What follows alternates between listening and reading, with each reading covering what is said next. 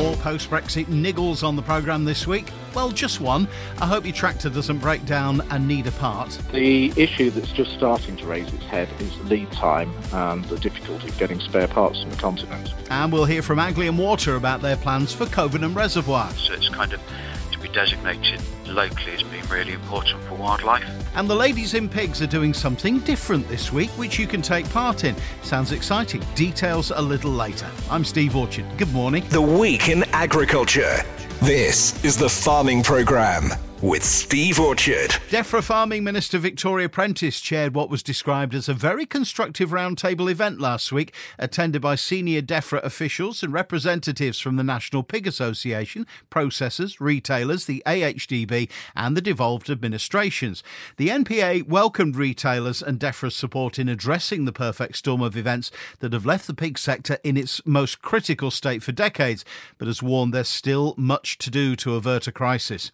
Monday Sees the launch of the fourth annual Mind Your Head campaign by Yellow Wellies, the Farm Safety Foundation, to raise awareness of something many farmers are dealing with, yet many others still feel uncomfortable opening up and talking about their mental health. Here's Stephanie Barclay from the Farm Safety Foundation. What's the aim of the campaign, Stephanie? We're hoping that we're going to bring together a group of people that are able to explain what's happening in the industry, you know, and really it's aimed primarily for anybody living and working in agriculture, really, in the industry. We're looking to bring together people who are picking up the pieces and helping to understand how suicide does affect people, what the bereavement process is, and how their support is there for them. Also, the way people can actually help their, themselves and look out for that, and how businesses are doing that as well. We're also looking at little organisations and smaller charities, like uh, a charity in the, in the Shetlands, that do have a very isolated community, but how are they managing to stay in contact with them? And then really we want to push the new RABI online uh, big farming survey, which is launching in January, because that is looking to get under the skin of farmers, what their attitudes are to their health, to their well-being, to their farm businesses, so that we know how we can provide help for them going forward. Thanks for that, Stephanie. Where can we find out more information about Yellow Wellies Mind Your Head Week then? www.yellowwellies.org or follow us on Facebook, Twitter, and Instagram, and we're at Yellow Wellies UK. Stephanie Barclay from Yellow Wellies. Now, what do you do when your tractor breaks down? Contact whoever does your servicing. They come along, take a look, and it needs a part. Not a problem in the past. They get the part, and in a day or two, you're back on the field. Not so post Brexit. John Smith from Louth Tractors. Are you starting to see problems already? Uh, very much so, Steve. The issue that's just starting to raise its head is lead time and the difficulty of getting spare parts from the continent. They're either not available at all, or the overnight delivery that we've been used to now for years seems to be breaking down. They're, um, all we ever hear about is uh, is that they're stuck on a border somewhere. I was speaking to the National Pig Association last week, and from the other way round, they were having enormous problems with exports and paperwork. And they said one lorry got to the port and they needed 78 pages of paperwork before they would allow the, the, the lorry to uh, move on its way. Is, is it the bureaucracy with uh, parts from, from your side of things that's causing the problem? I think it's some and some. Um, I think uh, the advice we're getting is, oh, you've had all these years to sort your paperwork out. The difficulty there is no one knew what basis to sort their paperwork out until the end of last year, and so documents that didn't exist now need to exist. There's a sort of general distrust between it goes both ways. I don't think it's all the continentals. I think we're just as bad everything's taking time. But the thing that's sort of also in there, cost. You know, the couriers and hauliers and companies. I'll give you an example. A combine left here on a lorry um, only last week to go somewhere South France, and normally it would go to the tunnel and uh, or, or to the ferry, get on, expect half a day doing the whatever the other side. He was going to leave on Sunday and didn't expect to leave Calais till Wednesday when he booked his uh, escort car. So a half a day, one day. It's it's gone out to four days. But on top of that, there's um, there are charges for everything under the sun, and everything seems to be. He was saying the lorry driver was telling me that it was 80 euros for this, 80 euros for that, and 80 euros. And when he comes back the other way, it's 80 pounds for this and 80 pounds for that. Mm. Do you think it's teething troubles, or is it more than that? I really hope so, but it does appear to have a bit more depth than that, actually, Steve. But you know, ever the optimist, I hope it is teething troubles and it'll all calm down. It will be a worry for farmers, I'm sure, listening to this, thinking, well, if something breaks down, am I going to be having problems if I can't get the parts? Yeah, definitely. So all I can say is, and this is virtually impossible, but I'm going to say it anyway, is think ahead if you can. Be patient with your dealer because they'll, as ever, be trying their very best. An awful lot of this is out of their control. But um, particularly at this time, if there's anything you think you need or anything you think needs servicing or you might need to get your hands on, do it. Otherwise, just be patient with the with the dealer network. And I think that goes for all brands because the British manufactured stuff relies on components from the continent. So the same thing's going to happen to everybody. Mm, plan ahead if you possibly can, but be patient if you can't. Mm. Yeah, that's the message, most definitely. John, always good to talk to you. It's John Smith of Louth Tractors. Great. Keep up the good work, Steve. Thank you. To agronomy with Sean Sparling now. Morning, Sean. Yes, good morning to you, Steve. Well, this week I have been mostly looking at snow, like the rest of you. I've been scraping my way down to find my crops, finding those low levels of septoria and yellow rust clearly everything's still in the same place as it was just before the snow came. So very little change on last week. And to sum up the state of play out there in the in the field today, the wheat looks like barley, the rape looks like beans, and the oats look like rye. In fact, everything looks like everything else, just white. So as I say, very little to report agronomically, other than to say that everybody's crops look just as well as their neighbours do when they're buried under two inches of snow. So at least that over the hedge envy has been on the back burner for a day or two. There's a fair bit of discussion going on out there on social media and in other places, largely being driven by the Environment Agency about possible restrictions to applications of organic manures in the autumn against certain crops ahead of certain crops. And that one's going to rumble on. I'm absolutely sure of that. And with the conditions such as they are, as I keep saying, getting up to date with your paperwork and your records and planning for what the season might bring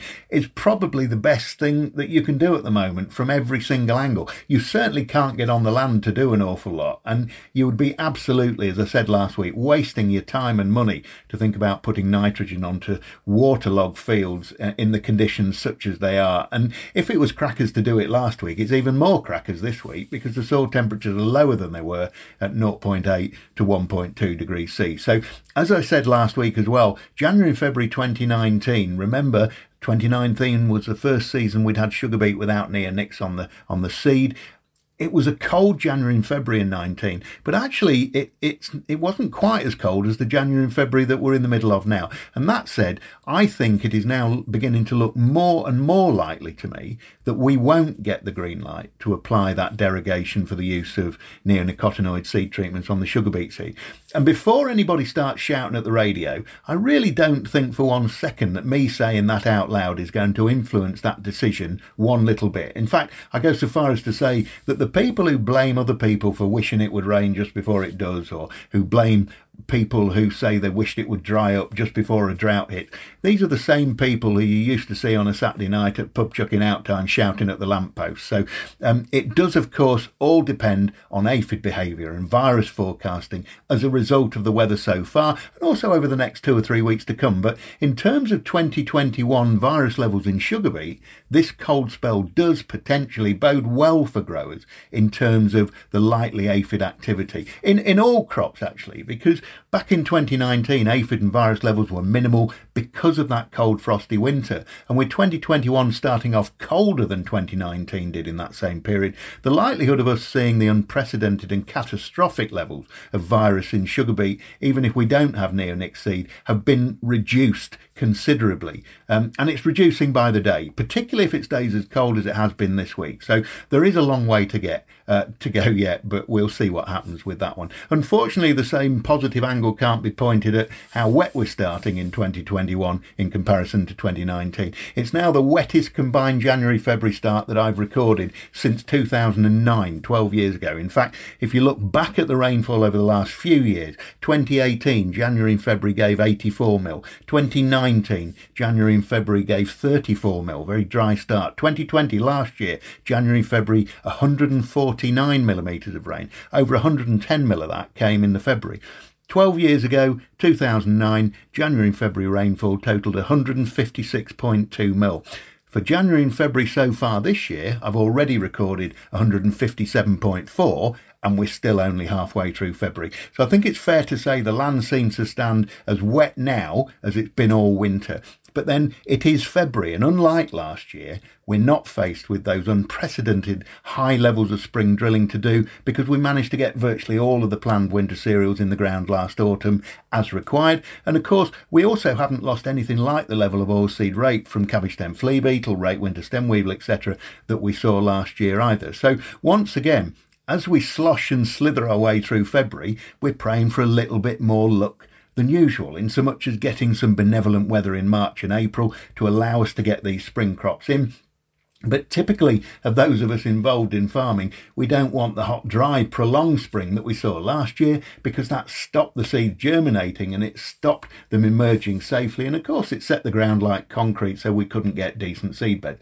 We want it to be wet but not too wet. We want it to be dry but not too dry. And we want it to be hot but not too hot. That, that's not too much to ask. It must be fantastic to have a job where it really doesn't matter one jot whether it pours with rain or dries to a baking drought. But then that's our lot. And in farming, we're at the mercy of the elements, so we've just got to suck it up and take whatever we give them. There are bigger things to concern ourselves with than the weather and what that may or may not do, particularly at this difficult time. So, as far as agronomy, that's it from me. But just before I go, there is somebody else I'd like to mention, and that's my very, very good friend Peter Elkington, who sadly lost his fight against cancer on Monday of last week. Now, for those of you who didn't know Peter, but who are listening to this wondering why that name sounds so familiar, it's because Peter was Sally Elkington's husband, and Sally Elkington, of course, was at the helm of the Lincs FM farming programme for many, many years until she retired a few years ago. Peter, or Ace, as he was known to his friends and family, was a highly respected Lincolnshire farmer. He farmed with two of his brothers, William and Richard, around Brauncewell for many years. He was one of my clients. He was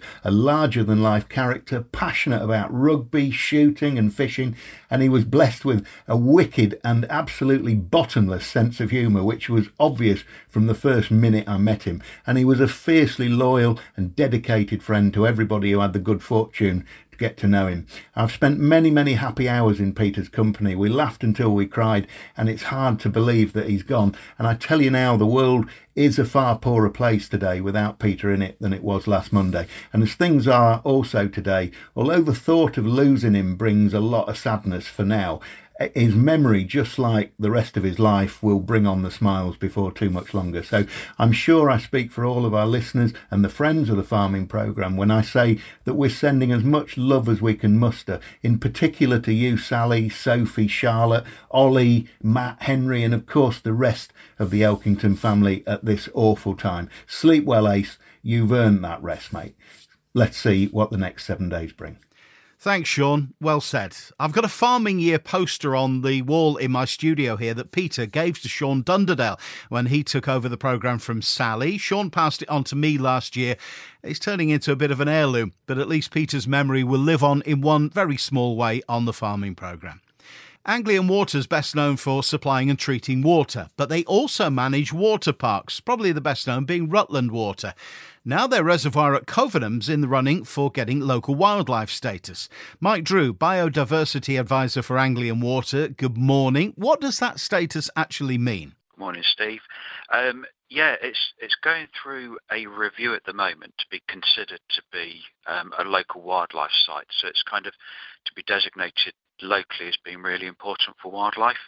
So that's kind of down to the birds and the other kind of butterflies and insects that we have on, on the site itself. Okay, what did you actually have to do to to achieve this status, or what do you have to do to achieve this status? So we, we got in touch by Lincolnshire Wildlife Trust to see if they would uh, see if it was possible to have a, a, a, walk around the around the reservoir and assess it for its wildlife potential. We work with a local farmer that grazes the, the banks of the reservoir, so he has a, a, number of sheep on there that are kind of at a level that are good for nature conservation. With those kind of bits and with the management that we have on there, that has made it kind of really good for, for the wildlife. What kind of species are we likely to see at Covenham? It really can vary because it's such a, a big piece of water. At the moment, you could go up there and you could have probably around 300 tufted ducks sitting on the water. You can have like coots, you can get great crested grebes that come in good numbers. Um, and then if there's people out there that, that like gulls, that you can get various gull species like uh, Mediterranean gull and um, little gull and things like that. So you really, sometimes you never know what you're going to find when you get up there. Not a million miles away from Covenham is Tetney, Tetney Blow Wells.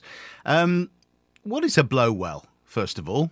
A blow well, um, it's, it's basically a, an, um, an artesian spring where water is coming up from underground under the pressure of the ground, and it goes through the clay surface. So, and the pressure of the water is so great that it actually creates these great big freshwater pools of water. They're really unique to Lincolnshire, to North Lincolnshire. And you've got some interesting species there, I gather, as well. One in particular. We had um, an exciting discovery back in 2011 when we found a, a species of bat called a Nathusius pipistrelle. But then in 2018, we discovered a male and female actually out on site using some of the bat boxes that we'd put up.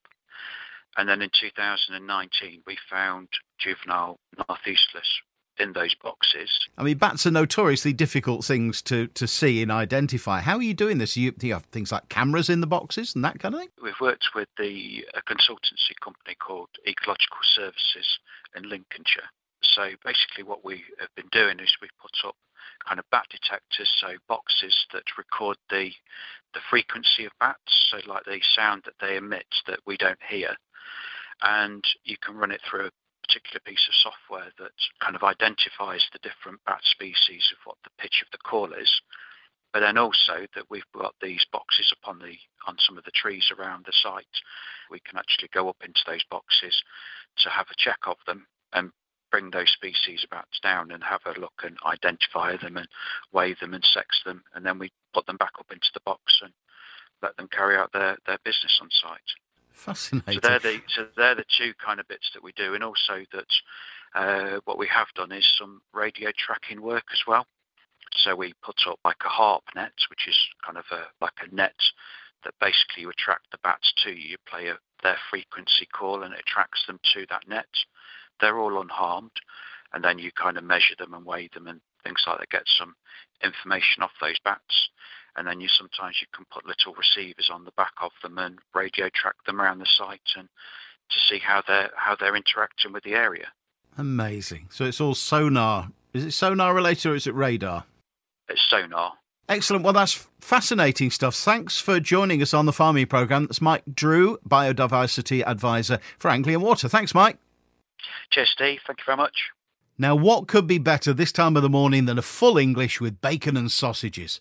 But there's an awful lot more that can be done with pork than that. Ladies in Pigs are trying something new later this week a live cook along. Here's Chairwoman Debbie Wilson. Morning, Debbie. When's this happening then? We're actually doing our first live one on uh, Wednesday, the 17th, and then there'll be every Wednesday after that at 2 o'clock in the afternoon. So they could cook along live in on the afternoon if they're available, 2 o'clock on uh, Wednesday. But if not, they can go onto your website, can they, and have a look? Uh, yes, we'll be putting a hashtag on to replay it afterwards so that they can join it and it'll be uh, available on Facebook for them to replay it at their convenience. It's a brand new thing for us, but you know, in these times, you've got to evolve and change how you deliver things. These are things we'll be doing day in, day out at live events. Yeah, you've got to try something new, haven't you? Who's actually going to be doing the cooking? So it's uh, Fiona Lucas, who's one of our exec members um, and has been involved with Ladies in Pigs, Pigs for a number of years. We're doing it in collaboration with her new project, which is um, Lincolnshire Cookery School. What kind of level are we aiming at here? Are we talking beginners or doesn't it matter? It's about inspiring any level. So she'll explain how, how you know the best way to get the best crackling because British Park does do the best crackling you can tell the difference when it's not you know when it's not British. British um, pork does the best everything. Come on. Well, yeah, it does. Good stuff. Now, where can we get details of this, Debbie? We'll be doing it on Facebook uh, live. On um, that's where the actual delivery will be on. Um, all the marketing will be on our website, which is ladiesinpigs.co.uk, and we will also be having a social media campaign um, in the run up to it with details of what you need ingredients wise, so people can get prepped to have a go at it live, or as I say, they can they can use it afterwards and and do it at their leisure. Debbie, thanks so much for that. Good luck. Hope you get lots and lots of people watching, and um, thanks for joining us on the farming program once again. Brilliant. Thanks a lot for your help. Time to see what the markets are doing. Here's Open Fields Kit Dickinson. Morning, Kit. Good morning, Steve. Markets tanked in the wake of the February USDA report, which, at first glance, was not very bearish. The problem was it lacked additional interest for the bulls. The catalyst for the collapse in the market was the increase in the global maize ending stocks when trade estimates called for a reduction, which sparked a wave of selling. No doubt accelerated by the algorithmic orders as anyone in the long position fled towards the exits. Within those numbers, the Chinese maize imports were raised by 6.5 million metric tonnes, as many had advocated it should happen following last week's record 7.5 million metric tonne weekly sales report from the US. The USDA only raised the US maize exports by 1.25 million, which was below the expectations, on the basis that the non China buying would source their maize requirements from other origins. Why they would do this, when the US is still the cheapest source of supply, is not clear, but was not reflected by an increase in Brazilian, Argentine, or Ukrainian maize exports either. The USDA also raised the EU wheat exports despite arguments to the contrary, as this will leave them with only a 26 day stock supply. At the same time, they reduced the EU maize imports by 2.5 million metric tonnes, prompting someone to remark that the EU will only have some very undernourished pigs and chickens, as this would not appear to be happening elsewhere. So, moving on to barley, domestic consumption remains a challenge to define, with the Prime Minister's latest update suggesting that the UK should not be planning on summer holidays just yet, along with the idea that perhaps 70 to 80% of the population needs to be vaccinated before any significant easing of restrictions could occur. So, while crop markets remain all about the execution of current contracts, with new trade limited to covering in any shortfalls where quality issues arise. New crop markets continue to see some interest as hopes return that more normalised social scene will prevail in the future. With snow still on the ground across a number of regions, the next challenge will be the wet conditions in the short term, which will or indeed will not allow us to catch up on groundwork and allow drilling to commence. Oilseed rape markets were all awaiting for the USDA report on Tuesday, with adjustments to the US ending stocks along with the South American production numbers that were expected. The USDA amendments fell short of the market expectation, which muted any immediate reaction following the report. However, Wednesday saw a deep retracement of values across the US markets, which filtered through to the Europe, as funds reportedly reduced their long position as rumours swirled of an increase to the South American production around the market. This then prompted a sell off. Closer to home, domestic values have been supported from both Matif and the cash markets basis liquidity. This remains for physical seed. Crush margins remain supportive as rapeseed oil sees renewed interest due to the lack of cooking oil making its way into the EU, interestingly caused by a flow of containers, pushing users back to the rapeseed market. The China Lunar New Year started on Friday, which will run for 10 days, which could subdue some Chinese activity. So looking at feed wheat this week, prices February 200 to 202, March 201 to 203, May 203 to 204. November new crop 162 to 164. The milling wheat premiums have come back and are currently at 15 to 18 pounds. Oilseed rape for February is 378 to 380, which remains the same price all the way through to May. November new crop is 348 to 350. Feed barley, similar to oilseed rape, February 158 to 160, which remains all the way through to the end of May. New crop, November 140 to 142. And malting barley premiums are £10 for both a 185 and a 165 due to the reduced consumption from the maltster. Kit, thank you. That's Kit Dickinson from Open Field. The Farming Programme. Five day forecast. Well, a typical February week by the looks of it. Plenty of rain, some blustery conditions, not much sun, but a little bit warmer than last week. Southerly winds today and tomorrow, gusting to the mid 40s mph today, and some rain this afternoon, highs of 2 degrees. Monday sees the wind ease away, mostly dry but misty, cloudy all day, highs of 6 Celsius later tomorrow. Tuesday sees the wind veer a little bit to southwesterly and pick up to the mid teens, rain through the day, highs of 8 Celsius. Much the same for Wednesday, although brighter and slightly warmer. Southerly winds for the end of the week in the mid teens MPH, mostly dry with highs up to 10 Celsius by the end of the week. Not too much frost overnight after midweek. Well, that's it for this week. Apart from to say congratulations to Tim Russon from Lincolnshire business P. Russon and Sons, who've won Farmers Weekly Contractor of the Year at last week's online awards. Congratulations to you and to all the winners. I'm Steve Orchard, back same time next Sunday with the Week in Agriculture. Until then, stay safe, stay positive, and have a good farming week.